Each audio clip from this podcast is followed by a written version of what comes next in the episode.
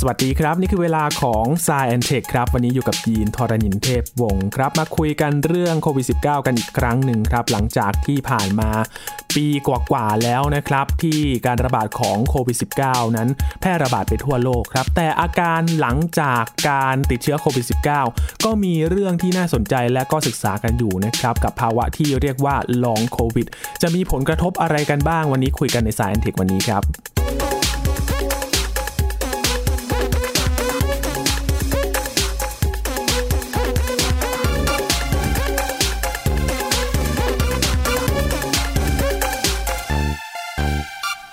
นับตั้งแต่การแพร่ระบาดของโควิด สิบเก้า นะครับที่ส่วนใหญ่ก็เชื่อกันว่าจุดเริ่มต้นมาจากเมืองอู่ฮั่นของจีนแต่ก็ยังสอบสวนหาสาเหตุยังไม่ชัดเจนกันอย่างแน่ชัดนะครับว่าเกิดจากที่ไหนกันแน่แล้วก็ลุกลามแพร่ระบาดไปยังประเทศต่างๆทั่วโลกเกิดการกลายพันธุ์สายพันธุ์แล้วสายพันธุ์เล่าจนถึงตอนล่าสุดที่เราคุยกันนี้นะครับสายพันธุ์เดลต้าที่มีต้นกำเนิดมาจากอินเดียนั้นก็เป็นสายพันธุ์หลักตอนนี้ที่มีการแพร่ระบาดไปทั่วโลกนะครับแต่ว่ามีเรื่องหนึ่งที่น่าสนใจครับและก็มีความพยายามในการศึกษาหาข้อมูลกันอยู่นั่นก็คือภาวะเรื้อรังหลังโควิดนะครับหรือที่เรียกกันว่าลองโควิดนั่นเองนะครับพบว่ามีผู้ป่วยที่หายจากโควิด สิบเก้า นั้นมีอาการตามหลังมาครับเป็นอาการที่ตอนนี้ก็ยังไม่แน่ชัดนะครับว่าเกิดจากการที่เชื่อมโยงกับโควิด สิบเก้า หรือไม่นะครับวันนี้จะมาคุยเรื่องนี้กันครับอยู่กับอาจารย์พงศกรสายเพชรแล้วนะครับสวัสดีครับอาจารย์ครับสวัสดีครับคุณยีนสวัสดีครับท่านผู้ฟังครับการระบาดของโควิด สิบเก้า ก็ยังรับมือกันไม่ได้เลยนะครับอาจารย์แต่ว่าเรื่องที่น่าสนใจก็คือว่ามันก็มีผู้ป่วยที่หายจากโควิด สิบเก้า นะครับเขาพบอาการที่น่าสนใจมันเป็นอะไรบ้างครับเขาพบกันได้ยังไงครับก็คือมันมีการสังเกตการนะครับว่าผู้ป่วยที่หายจากโควิดแล้วเนี่ยปริมาณเยอะพอสมควรเลยประมาณ ยี่สิบถึงสามสิบเปอร์เซ็นต์ เนี่ยเขาบอกว่ามีอาการไม่ปกติครับมีหลายๆอาการคือหลังจากหายแล้วประมาณสองเดือนถึงหกเดือนเนี่ยพอสำรวจว่ามีอาการป่วยไข้อะไรไหมเนี่ยคนไข้เหล่านี้ก็บอกว่ามีอาการหลายๆอาการรวมๆกันแต่ละคนอาจจะไม่เหมือนกันนะครับแต่ว่าที่แบ่งๆกันเนี่ยก็มีพวกมีอ่อนล้าครับอ่อนล้าง่ายมีปวดหัวผิดปกติมีปวดตามข้อนะครับตามนิ้วตามอะไรเนี่ยปวดกล้ามเนื้อหายใจไม่เต็มปอดนะมีบางรายก็กล้ามเนื้อหัวใจเสียหายบ้างมีการอักเสบที่หัวใจ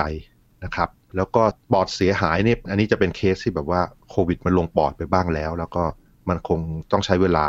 ที่ให้ปอดรักษาตัวเพิ่มอีกนานนะมีคนที่บอกว่ามีอาการสมองล้าครับ brain fog อย่างที่เราเคยคุยกันไปนะที่ลืมง่าย ลืมง่ายสมาธิไม่ค่อยดีอะไรอย่างเงี้ยนะมีอาการซึมเศร้าหลายๆอันนี้ฟังดูแล้วมันก็บางทีมันเกิดจากสถานการณ์รอบๆตัวด้วยนะมันอาจจะไม่ใช่โรคอย่างเดียวซึมเศร้ากังวลอะไรเงี้ยแล้วก็มีปัญหาการนอนหลับนี่คืออาการหลักๆที่สำรวจมาได้ในคนประมาณ ยี่สิบถึงสามสิบเปอร์เซ็นต์ นะครับที่ว่าหายจากโควิดแล้วเนี่ยก็หายตั้งหลายเดือนแล้วเนี่ยก็ยังบอกว่ามีอาการเหล่านี้นะ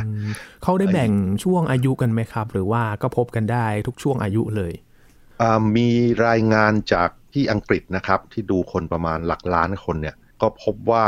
อายุ สามสิบห้าถึงสี่สิบเก้า จะมีอาการมากนะแล้วก็ตามมาด้วย ห้าสิบถึงหกสิบเก้า แล้วก็ผู้หญิงมีแนวโน้มมากกว่านะอันนี้ที่อังกฤษนี่เขานับเนี่ยก็ประมาณรวมกันทั้งหมดเนี่ยประมาณ ยี่สิบเปอร์เซ็นต์ หรือหนึ่งในห้าของคนที่สำรวจเนี่ยจะมีอาการเหล่านี้ครับอายุน้อยกว่านี้ไม่ค่อยมีก็มันก็อาจจะมีนั่นแหละมันอาจจะเป็นเขาเรียกว่าเป็นอะไรล่ะบอกใบ้ว่าถ้ามันขึ้นกับอายุอะไรเงี้ยมันมันมีอะไรไหมมันสมมติอายุคนที่หนุ่มๆหน่อยหนุ่มหรือกลางคนยังไม่แก่เนี่ยถ้าเกิดมีอาการ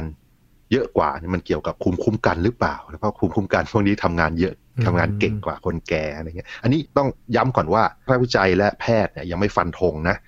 เพราะว่าเขากำลังเก็บข้อมูลและศึกษากันอยู่ก็มีหลายๆสมมติฐานว่ามันเกิดว่าได้ยังไงนะแต่ก่อนอื่นจะไปถึงตรงนั้นเนี่ยไอ้อาการเรื้อรังเนี่ยมันไม่ใช่อาการของโควิดอันเดียวหรอกนะจริงๆคือโรคทั้งหลายเนี่ยที่เยอะแยะที่เรามีรู้จักเนี่ยหลายๆโรคมันก็มีอาการเรื้อรังหลังจากหายไปแล้วหลังจากรักษาอาการหลักหายไปแล้วนะครับมันมีชื่อเรียกเลยด้วยซ้ำ ชื่อตลกมากชื่อ sequela มันเหมือนคำว่า sequel อ่ะเหมือนหนังหนังภาคต่อ มันใช้คำเดียวกันเลยแต่ว่ามี A ต่อเหมือนเหมือน sequel แล้วมี A ต่อแสดงว่ามันก็จะเกิดขึ้นได้ทุกๆเกือบทุกๆโรคเลยไหมครับอาจารย์ที่เอ่ออ่าหลายโรคหลายโรคอย่าอย่าเรียกว่าเกือบทุกโรคเลยเพราะว่าแต่มันมีหลายโรคที่มีอย่างนี้นะครับนะซึ่งการที่เราจะศึกษาว่าโควิดทำยังไงเนี่ยเราก็ไปศึกษาดูว่าไอ้ปกติไอ้โรคที่มันทิ้งอาการเรื้อรังเนี่ยมันทำยังไงบ้างขบวนการที่ทำให้เกิดอาการเรื้อรังในร่างกายเราเป็นยังไงเพื่อจะได้ไปเปรียบเทียบไงหรือว่าเออโควิดมันเป็นแบบนี้หรือเปล่านะไอ้โรคโรคหลายๆอย่างเนี่ยลองดูตัวอย่างเนี่ยขบวนการที่ทำให้เกิดเนี่ยเขามีแบบนึงคือแบบชนแล้วหนีหรือว่า hit and run คือการติดเชื้อนะติดเชื้อปุ๊บติดเชื้ออาจจะติดเชื้อจากหลายๆแบบเช่นไวรัสแบคทีเรียปรสิตราไพรออนนะติดปุ๊บมีอาการแล้วก็รักษาหายอาจจะรักษาด้วยยาหายหรือว่าอาจจะภูมิคุ้มกันเราเก่งแล้วก็ทำลายแล้วชนะได้นะหายปุ๊บแต่ว่าพอมันหายหลักแล้วมันก็คล้ายๆว่ามีความเสียหายเรื้อรังทิ้งอยู่นะอันนี้ก็แบบนึงแบบที่แรกแบบแรกขบวนการที่จะเกิดอาการเรื้อรังนะมีความเสียหายเรื้อรังอีกแบบก็คือแบบที่มีตัวเชื้อมันยังเหลืออยู่มันแอบอยู่ในร่างกายอันนี้ก็เป็นอีกแบบนึงคือแบบว่าอาจจะซ่อนตัวแล้วก็อยู่ไปเรื่อยๆเรื่อยๆจนมีโอกาสใหม่ที่แบบจะเพิ่มจำนวนขึ้นมาแล้วก็ทำให้ร่างกายเราพังใหม่ก็ได้นี่ก็เป็นอีกขบวนการเหมือนโจรที่เขาทำงานไม่เนียนเลยนะครับทิ้งร่องรอยเอาไว้ ใช่ใช่ประมาณนั่นแหละครับแล้วก็อีกอีกขบวนการนึงก็คือการอักเสบที่เพิ่มขึ้นเนื่องจากภูมิคุ้มกันมันทำงานแบบมากกว่าปกติอันนี้ก็เป็นอีกขบวนการนึงที่มันทำให้เกิดอาการเรื้อรังหลังจากโรคหลักหายไปแล้วนะครับอันนี้ก็คือสามขบวนการหลักๆที่เกิดอยู่ความเสียหายที่ทิ้งอยู่หรือเชื้อโรคแอบอยู่หรือว่าภูมิคุ้มกันที่ถูกกระตุ้นขึ้นมาแล้วก็ทำงานแรงกว่าปกตินะอันนี้ตัวอย่างที่แบบรุนแรงมากๆที่ทำให้เกิดมะเร็งขึ้นได้อย่างเงี้ยชื่อการเกิดอาการติดเชื้อไวรัสเนี่ยก็มีหลายๆแบบนะมะเร็งหลายๆแบบที่เรารู้จักกันดีก็ เอช พี วี ไอไวรัส เอช พี วี มะเร็งปากมดลูกเนี่ยเพราะว่าไออย่างเงี้ยการเข้าไปติดเชื้อเนี่ยคือพันธุกรรมของไวรัสมันเข้าไปอยู่ในพันธุกรรมของเซลล์ในร่างกายเราแล้วก็พอเซลล์เราแบ่งตัวมันก็แบ่งผิดปกติอะไรเงี้ยบางส่วนมันก็กลายเป็นมะเร็งได้ เพราะฉะนั้นไวรัสที่เข้าไปแล้วไปยุ่งกับ ดี เอ็น เอ ของเราพันธุกรรมของเราเนี่ยมันอาจจะทำให้เราเกิดโรคพวกตระกูลการเติบโตผิดปกติพวกมะเร็งพวกอะไรได้นะแต่ว่าอย่าง เอช พี วี มันก็โอเคเพราะว่าที่ทำให้เกิดมะเร็งปากมดลูกเนี่ยมันก็มีวัคซีนที่ใช้ได้ผลดีมากๆเลยนะคือมันลดโอกาสลงไป เจ็ดสิบถึงแปดสิบเปอร์เซ็นต์ ที่จะเกิดมะเร็งปากมดลูกได้ตอนนี้ประเทศเราก็มีการฉีดให้วัยรุ่นให้เด็กผู้หญิงได้ฟรีหรืออีกแบบนึงไอ้พวกโรคเจ็บคอบางประเภทเนี่ยหรือไข้สการ์เล็ตเนี่ยที่มันเกิดจากแบคทีเรียแล้วปรากฏว่าตอนแรกก็มีไข้แล้วก็รักษาไปแล้วก็หายแล้วแต่ตอนหลายๆเดือนหลายๆปีต่อมาหัวใจมันเสียหาย mm. นะหัวใจเสียหายหัวใจอักเสบกล้ามเนื้อหัวใจอักเสบกล้ามเนื้อหัวใจอักเสบมันเกิดได้ยังไงมันเกิดเพราะว่าโปรตีนที่ผิวของแบคทีเรียเนี่ยมันมีรูปร่างหน้าตาคล้ายๆโปรตีนที่ผิวของเซลล์หัวใจ okay. ไม่เหมือนกันเปรียบหรอกแต่มันคล้ายกันมากพอเพราะฉะนั้นไอ้ภูมิคุ้มกันที่กระตุ้นขึ้นมาสู้กับไอ้แบคทีเรียตัวเนี้ยมันก็ลอยไปลอยมาในร่างกายใช่ไหมแล้วมันก็ไปเจอเซลล์หัวใจแล้วมันก็เห็นโปรตีนที่เซลล์หัวใจแล้วมันก็หน้าตาเหมือนแบคทีเรียตัวนั้นเลยแล้วมันก็กระโดดเข้าไปต่อสู้กันแล้วก็ทำลายใหญ่เลยก็เลยหัวใจอักเสบกล้ามเนื้อหัวใจก็มันก็ผิดปกติไปแล้วก็มีอาการหัวใจผิดปกตินะครับเนี่ยก็ลักษณะเนี่ยก็คือยกตัวอย่างเนี่ยการติดหรือไวรัสหรือว่าติดจากแบคทีเรียเนี่ยมันก็กระตุ้นให้มีอาการเรื้อรังต่อมาอีกหลายๆเดือนจากขบวนการประมาณนี้นะสำหรับโควิดอ่าเรามาเปรียบเทียบโควิดก็ต้องเช็คดูใช่ไหมว่าขบวนการมันเกิดจากยังไงมันเกิดได้ยังไงใช่ไหมครับก็ไปเช็คดูอย่างแรกเนี่ยโควิดเวลาคนเสียชีวิตจำนวนเยอะมากเลยเนี่ยมันเกิดจากการที่เชื้อไปในปอดแล้วก็ภูมิคุ้มกันของร่างกายก็ออกมาต่อสู้เยอะมากพอต่อสู้เยอะๆแล้วมันก็ทำลายเนื้อเยื่อแถวๆนั้นไปด้วยนอกจากตัวไวรัสเองแล้วนะไอเซลล์ที่มีไวรัสอยู่แล้วก็เซลล์รอบๆข้างเส้นเลือดเซลล์ปอดอะไรเงี้ยก็พังเขาเรียกว่าปอดพังไปนะแล้วก็หายใจไม่ได้พอปอดพังแลกเปลี่ยนออกซิเจนไม่ได้ก็ตายนะอันนี้ก็คือมันก็น่าสงสัยมากว่ามันเกิดจากไอ้พวกนี้หรือเปล่าไอ้ภูมิคุ้มกันที่เก่งมากเกินไปเนี่ยแล้วมันก็ล่องลอยอยู่ในร่างกายแล้วมันก็เลยไปทำลายส่วนอื่นๆในร่างกายหรือเปล่า ไอ้ที่แบบว่ามีอาการมาเยอะแยะเนี่ยอาการอ่อนล้าปวดหัวปวดตามข้อปวดกล้ามเนื้อไอ้พวกปวดปวดเนี่ยปวดตามข้อปวดกล้ามเนื้อเนี่ยมันอาจจะเกี่ยวข้องกับภูมิคุ้มกันเพราะว่ามันมีไปทั่วร่างกายไงก็เลยมันอาจจะแบบว่าภูมิคุ้มกันที่ถูกกระตุ้นแล้วอาจจะไปเจอหน้าตาโปรตีนที่เหมือนกับไวรัสเลยแต่ว่ามันจริงๆแล้วมันเป็นโปรตีนที่อยู่ตามผิวของอวัยวะในร่างกายเราหรือเปล่าอันนี้ก็คือข้อสงสัยเป็นสมมติฐานว่าเนี่ยแหละไอ้การกระตุ้นภูมิคุ้มกันเนี่ยมันก็ทำให้เกิดการอักเสบต่อมาอีกหลายๆเดือนหรือเปล่าอันนี้ยังศึกษาอยู่นะครับยังไม่ฟันธงอันนี้เป็นสมมติฐานที่หนึ่งนะคือเท่ากับว่าพอเชื้อมันเข้าสู่ร่างกายเนี่ยถึงแม้ว่าจะไปเข้าแค่ส่วนทางเรือนหายใจแต่ว่ามันก็เหมือนการฉีดวัคซีนใช่ไหมครับอาจารย์ภูมิคุ้มกันมันก็เกิดขึ้นทั่วร่างกายใช่ครับใช่ก็พอกระตุ้นภูมิคุ้มกันภูมิคุ้มกันเหล่านี้ก็พยายามมองดูว่าไอ้โปรตีนไหนเอ่ยที่เป็นโปรตีนที่ฉันต้องไปต่อสู้ด้วยนะ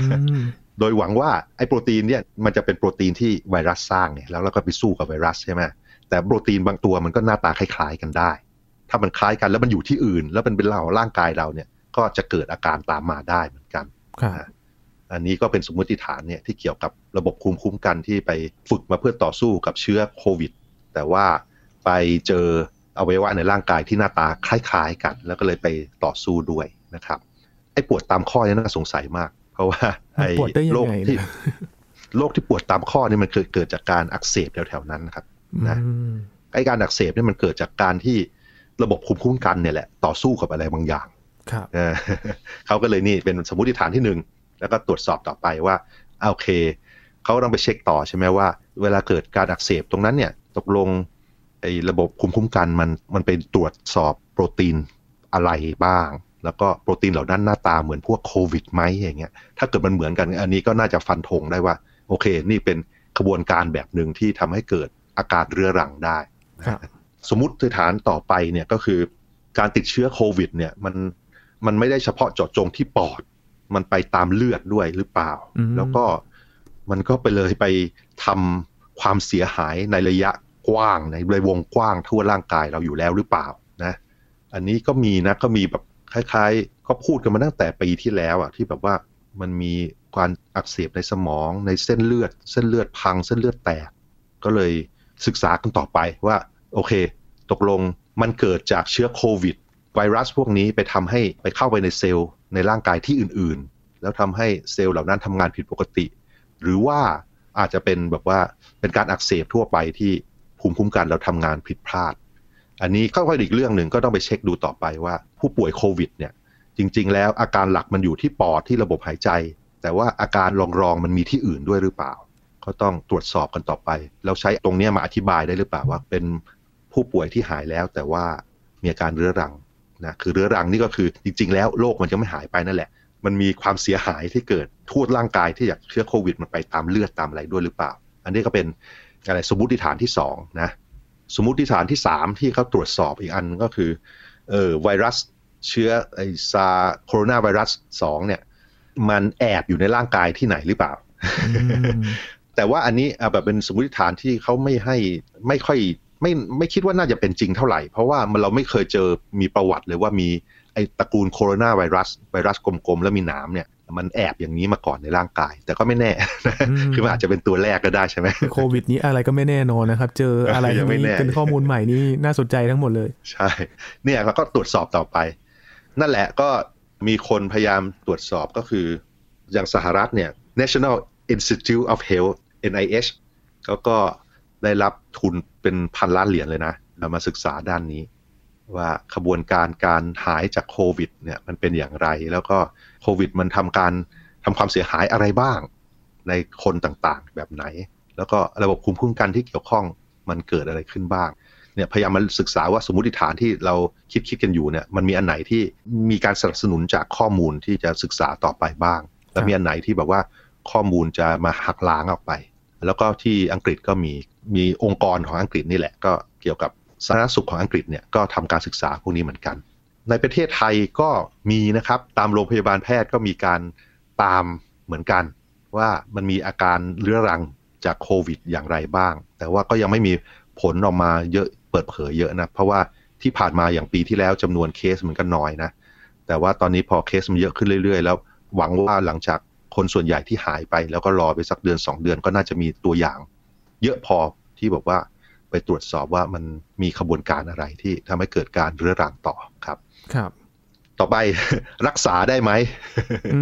โอเคเป็นแล้วหายไหมหรือว่ามันจะเรื้อรังไปตลอด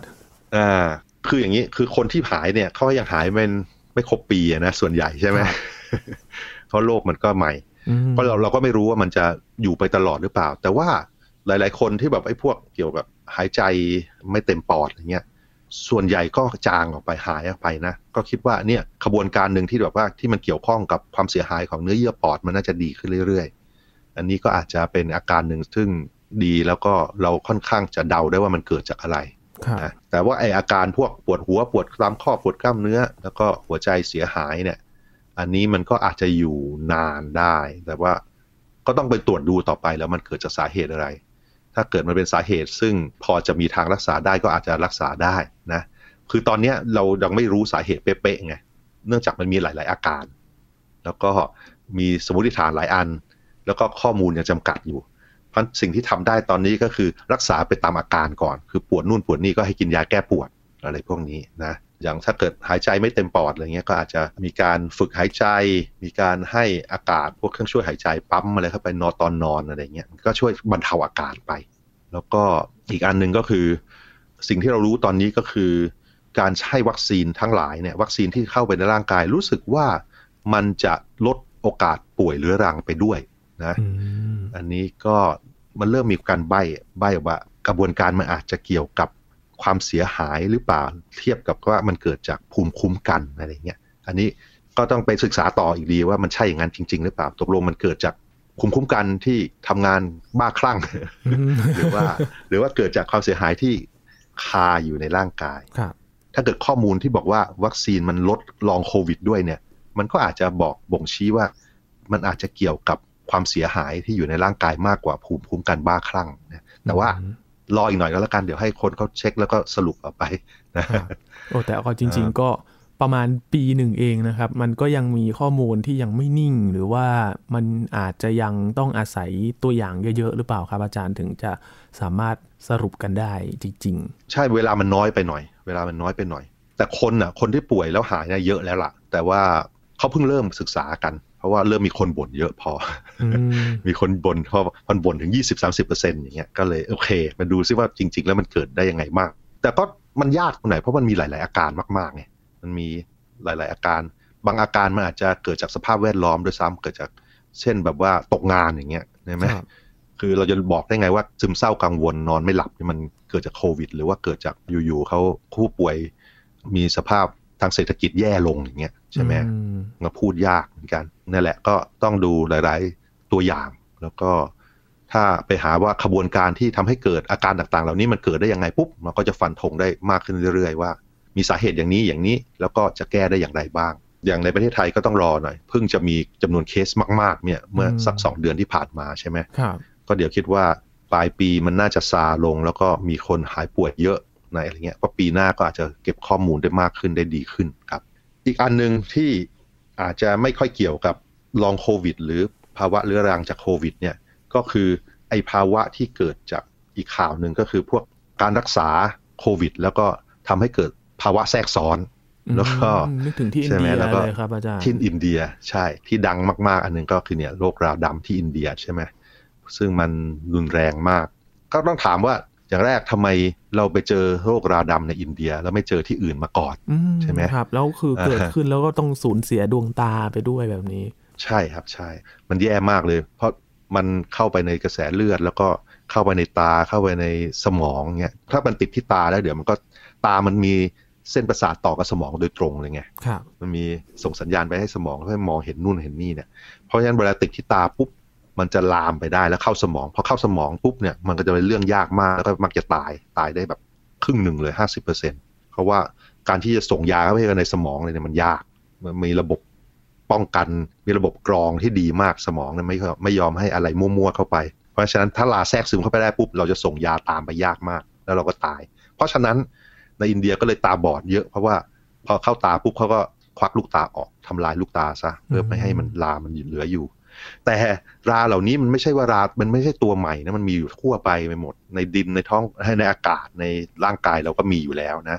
แต่ว่าที่มันฟูเฟื่องเข้ามาทำร้ายร่างกายเราได้เนี่ยเพราะว่าภูมิคุ้มกันมันอ่อนลงก็คือในอินเดียเนี่ยการรักษาโควิดก็คือเนื่องจากเรารู้ว่าคนป่วยหนักๆแล้วตายเนี่ยส่วนใหญ่เกิดจากภูมิคุ้มกันเกิดความบ้าคลั่งขึ้นมาแล้วก็มาต่อสู้กับไวรัสไม่พอแล้วก็ทำลายปอดทำลายเนื้อเยื่อแถวๆนั้นไปด้วยใช่ไหมก็เลยมีการพยายามกดภูมิคุ้มกันคือภูมิคุ้มกันกรุณาทำงานให้มันพอสมควรน้อยๆหน่อยไม่ต้องแรงมากนะก็ให้มีให้โอกาสปอดค่อยๆฟื้นตัวเองอะไรเงี้ยนะอันนี้ก็คือการกดภูมิคุ้มกันเนี่ยก็คือในอินเดียเขาใช้สเตียรอยด์กดภูมิคุ้มกันปุ๊บมันก็จะลดการอักเสบเพราะการอักเสบมันเกิดจากสงครามระหว่างภูมิคุ้มกันกับเชื้อโรคและเซลล์แถวๆนั้นเซลล์ร่างกายเราเองเนี่ยแหละนี่คือขบวนการของมันเพราะพอใส่สเตียรอยด์ปุ๊บภูมิคุ้มกันทำงานน้อยลงอักเสบที่ปอดน้อยลงถูกต้องหายจากโควิดใช้ได้แต่ภูมิคุ้มกันอ่อนลงไปปุ๊บไอ้ราพวกนี้ที่รออยู่มันก็แพร่ใหญ่เลยแพร่พันธุ์แล้วก็ไม่มีภูมิคุ้มกันมาคอยลดจำนวนมันมันก็เลยแพร่ไปทั่วร่างกายแล้วก็เข้าลูกตาเข้าเลือดอะไรเงี้ยแล้วก็เข้าสมองนี่แหละก็มันเกิดจากขบวนการการรักษาได้เหมือนกันนะคือมันได้อย่างเสียอย่างอันนี้ก็ต้องเลือกแลกกันเหมือนกันนะในประเทศเราก็จะมีในกรณีที่คนที่ระบบภูมิคุ้มกันมันอ่อนแออยู่แล้วอะไรเงี้ยมันก็รักษายากขึ้นเหมือนกันมันแย่ตั้งแต่ไปต่อสู้กับโควิดแล้วแล้วก็จะปรับยังไงเอ่ยให้มันให้มันรอดจากโควิดด้วยแล้วก็ไม่ให้ไอไวรงไวรัสและปรสิตราต่างๆที่อยู่ในร่างกายเราไม่ให้มันเพิ่มจำนวนมหาศาลขึ้นมาได้ด้วยเนี่ยแหละก็เป็นงานที่คุณหมอต้องทำอย่างระมัดระวังนะด้วยมีความรู้ไปครับครับคือในช่วงอินเดียตอนนั้นเนี่ยด้วยความที่สถานการณ์มันหนักมากๆเลยนะครับติดเชื้อวันละโหหลักแสนเป็นครึ่งล้านเลยนะครับอาจารย์แต่ละวันเนี่ยใช่ใช่มันก็เลยต้องเร่งรักษาแล้วพอต้องใช้ยาและกระบวนการรักษามันเกิดขึ้นมันก็มีผลแทรกซ้อนออกมาใช่ใช่ก็พอเขาทราบตอนนี้ก็มีการปรับอะไรแล้วล่ะก็มันก็น่าจะค่อยๆดีขึ้นพอเรารู้ว่ามันเกิดจากอะไรแล้วก็รู้สาเหตุก็หาวิธีมาแก้ได้นะเพราะว่าอย่างโควิดในช่วงการรักษาใหม่ๆเนี่ยความพยายามของแพทย์เขาก็พยายามที่จะหายาที่สามารถจะมาต้านไวรัสได้แต่มันก็ไม่ได้มียารักษาโดยตรงหรือเปล่าครับอาจารย์มันก็ทำให้เกิดภาวะแทรกซ้อนได้อ่าใช่ครับเพราะว่าไม่มียารักษาแบบเป๊ะๆกับไวรัสพันนี้นะแต่ว่าก็ประยุกต์ยาหลายๆอย่างเช่นยาที่เราจะใช้เนี่ยฟาวิพิราเวียเนี่ยก็เป็นยาที่ออกแบบมาเพื่อลดการเพิ่มจำนวนของไวรัสในไข้หวัดใหญ่แล้วก็พอมีผลศึกษาก็คือเอ้ยใช้กับคนไข้ที่มีไวรัสโควิดก็ดูดีเหมือนกันมันลดการเพิ่มจำนวนของไวรัสได้เราก็เลยใช้เป็นยาอันนึงแต่มันก็ไม่ใช่ยาเป๊ะๆสำหรับไวรัสตัวนี้เป๊ะๆความเก่งความเร็วมันก็สามารถปรับปรุงได้อีกเยอะนะแต่แล้วก็เนื่องจากมันขาดแคลนด้วยมันแบบว่าผลิตได้ไม่ทันก็เลยต้องทำอะไรทำได้ไปก่อนใช่ไหมก็คือรักษาอาการคือคนไข้ที่แบบโควิดลงปอดแล้วมันก็อักเสบมากๆนี่เพราะว่าภูมิคุ้มกันมันลงไปต่อสู้กับไวรัสตรงนั้นเยอะๆเนี่ยแล้วมันก็ทำลายเซลล์แถวนั้นไปด้วยเนี่ยมันก็เกิดการอักเสบเยอะๆตอนนั้นมันก็ให้ยาต้านไวรัสอะไรไม่ค่อยได้แล้วล่ะมันไม่ค่อยมันช้าไปนะคือไอยาพวกลดไวรัสมันต้องลดตอนไวรัสยังไม่ค่อยเพิ่มเยอะๆแล้วยังไม่เริ่มอักเสบมากๆเพราะฉะนั้นพอเริ่มอักเสบมากๆปอดเริ่มพังหมอก็ต้องตัดสินใจว่าจะเอายังไงจะให้รอดก็ต้องทำอย่างนี้แหละทำกดภูมิคุ้มกันไปก่อนแล้วก็ไปตายเอาดาบหน้านะก็แลกกันบางทีมันก็แลกชีวิตกับลูกตานะถ้าพูดก็มันเป็นอย่างนั้นนะมันสถานการณ์จำกัดทำอะไรมากไม่ได้ครับแต่ว่าที่เราคุยกันในวันนี้เนี่ยลองโควิดมันก็จะเป็นเคสที่เชื้อไม่ถึงขั้นลงปอดหนักๆใช่ไหมครับอาจารย์ถ้าเป็นลงปอดหนักๆก็จะเป็นอีกแบบหนึ่งใช่ถ้าลงปอดหนักๆนี่คือเรารู้อยู่แล้วว่ามันจะมีอาการเรื้อรังนานสักพักหนึ่งเพราะปอดมันจะต้องค่อยๆซ่อมตัวเองนะใช้เวลาหลายๆเดือนเป็นปีนะที่แบบไอ้เนื้อเนื้อเยื่อที่ค่อยๆอักเสบมันจะแบบค่อยๆถูกแทนที่หรือแบบว่ามันรีบๆไปแล้วมีเนื้อเยื่อส่วนอื่นมาช่วยทำงานแทนอย่างเงี้ยนะอันนั้นเรารู้อันนั้นเรารู้แต่ว่าไอ้ลองโควิดนี่คืออาการหลายๆหลายๆอาการเต็มไปหมดซึ่งมีคนบอกว่ามีอาการเหล่านี้แม้ว่ามันจะหายจากโควิดแล้วพอมีคนบอกว่ามีอาการเหล่านี้เยอะพอก็ต้องมาหาสาเหตุต่อด้วยการวิจัยด้วยการตรวจสอบ